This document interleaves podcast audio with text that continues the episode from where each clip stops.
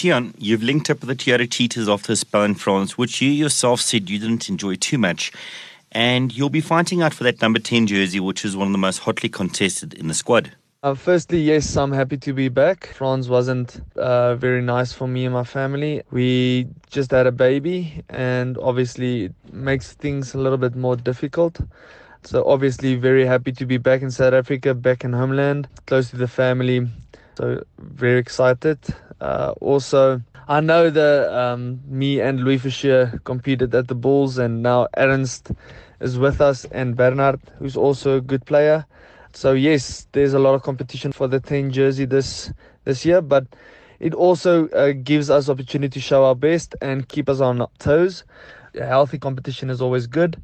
So very excited as there's no first choice fly at the moment. So we have something to play for and to show, and hopefully it will come through the matches we play. Um, luckily, all the other guys are very nice guys. So I know Louis Fouché for a while now, and he's an awesome guy. We also, uh, me, Louis, Ernst, and Bernard know where we stand and um, what we expect from each other. So it's not that we are enemies and f- fighting against each other, trying to help each other, but obviously healthy competition to to make the team the best.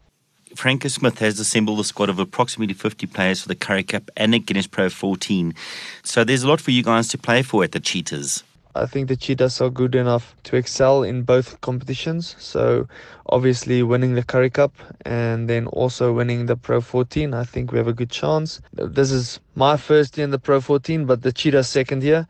So, I think we'll, we'll be well prepared and ready to take on any competition. My personal goals for this year uh, is just a few. The one big thing is, is error rate. I'm looking to have a low error rate, especially in Europe where teams like to to bounce on your errors. So if I can have a, a low error rate, I'll give them less opportunity to to get points against us. Um, obviously, also a high kicking percentage, and it wouldn't hurt to be one of the top point scorers in both the Currie Cup, if I play Currie Cup, and or the Pro 14. Um, obviously, the team comes first, and I will do anything to make the Cheetahs win.